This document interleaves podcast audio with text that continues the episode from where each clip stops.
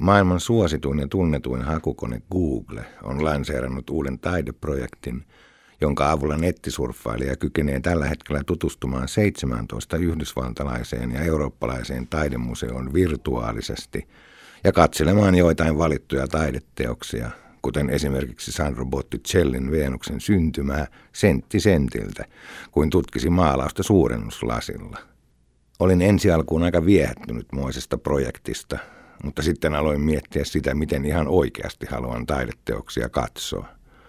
Luulenpa, että esimerkiksi maalaukselle on melko tarkkaan määriteltävissä optimaalinen katsomisetäisyys, jota toki pitää voida varjoida, jotta pystyisi näkemään sekä metsän puilta että välillä puun metsästä. Kaikki tämä tapahtuu ihmiskehon välityksellä jotenkin luonnollisesti. Ranskalainen filosofi Maurice Merleau-Pontti on ilmaissut tämän kauniisti. Kaikki periaatteessa mahdolliset liikkeeni tulevat merkityiksi jonnekin maisemassani. Ne piirtyvät näkyvän kartalle. Ja vielä ylevämmin hän jatkaa. Näkyvä maailma ja minun liikkeitteni projektioiden maailma ovat molemmat saman olevan täysiä osia.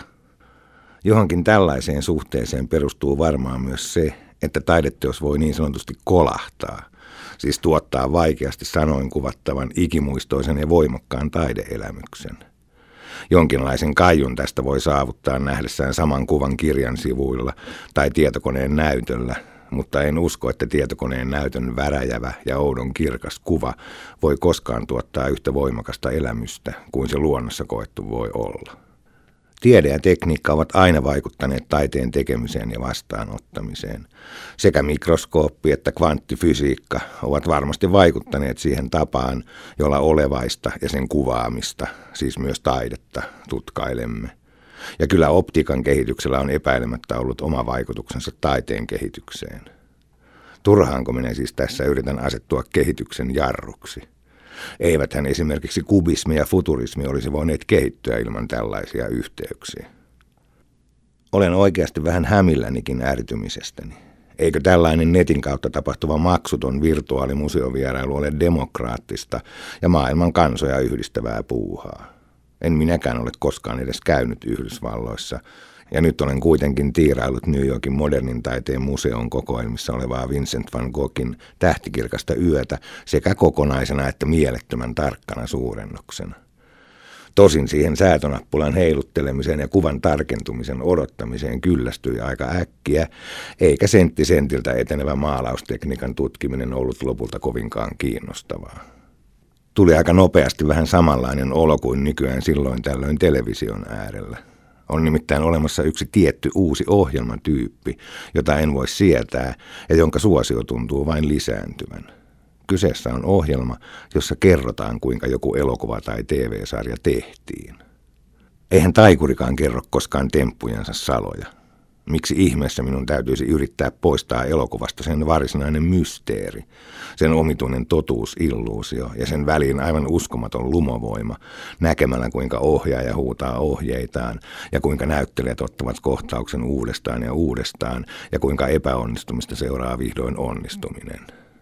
Kyllä minulla on sitä paitsi edelleenkin tunne, että tähtikirkas yö on minulta vielä näkemättä.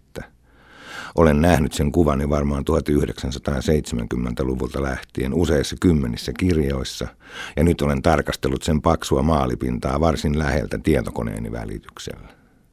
Mutta mitä minä varsinaisesti pelkään?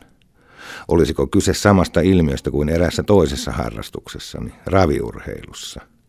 Netin kautta tapahtuva totopelaaminen on vähentänyt raveissa käymistä runsaasti – Ymmärrän toki, että varsinainen jännitys syntyy tietyllä tavalla enemmän uhkapelin kuin urheilun kautta, mutta kyllä esimerkiksi urheiluruudun kautta on vaikea ymmärtää sitä, kuinka lujaa ravihevonen ravaa, kuinka voimakas ja hurja eläin se on mennessään täyttä vauhtia, ja kuinka herkkä ja arka se toisaalta on.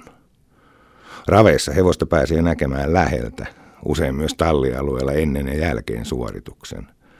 Oikean hevosen kanssa voi tuntea monenlaisia tuntemuksia – ihailua sen kauneutta kohtaan ja vähän pelkoakin sen isoa kokoa ja hirvittävää voimaa kohtaan.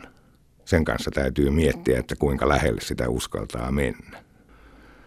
Uhkakuva on tietenkin se, että jonain päivänä lauantain ravit suoritetaan tietokoneohjelmoidusti ja virtuaalihevosilla.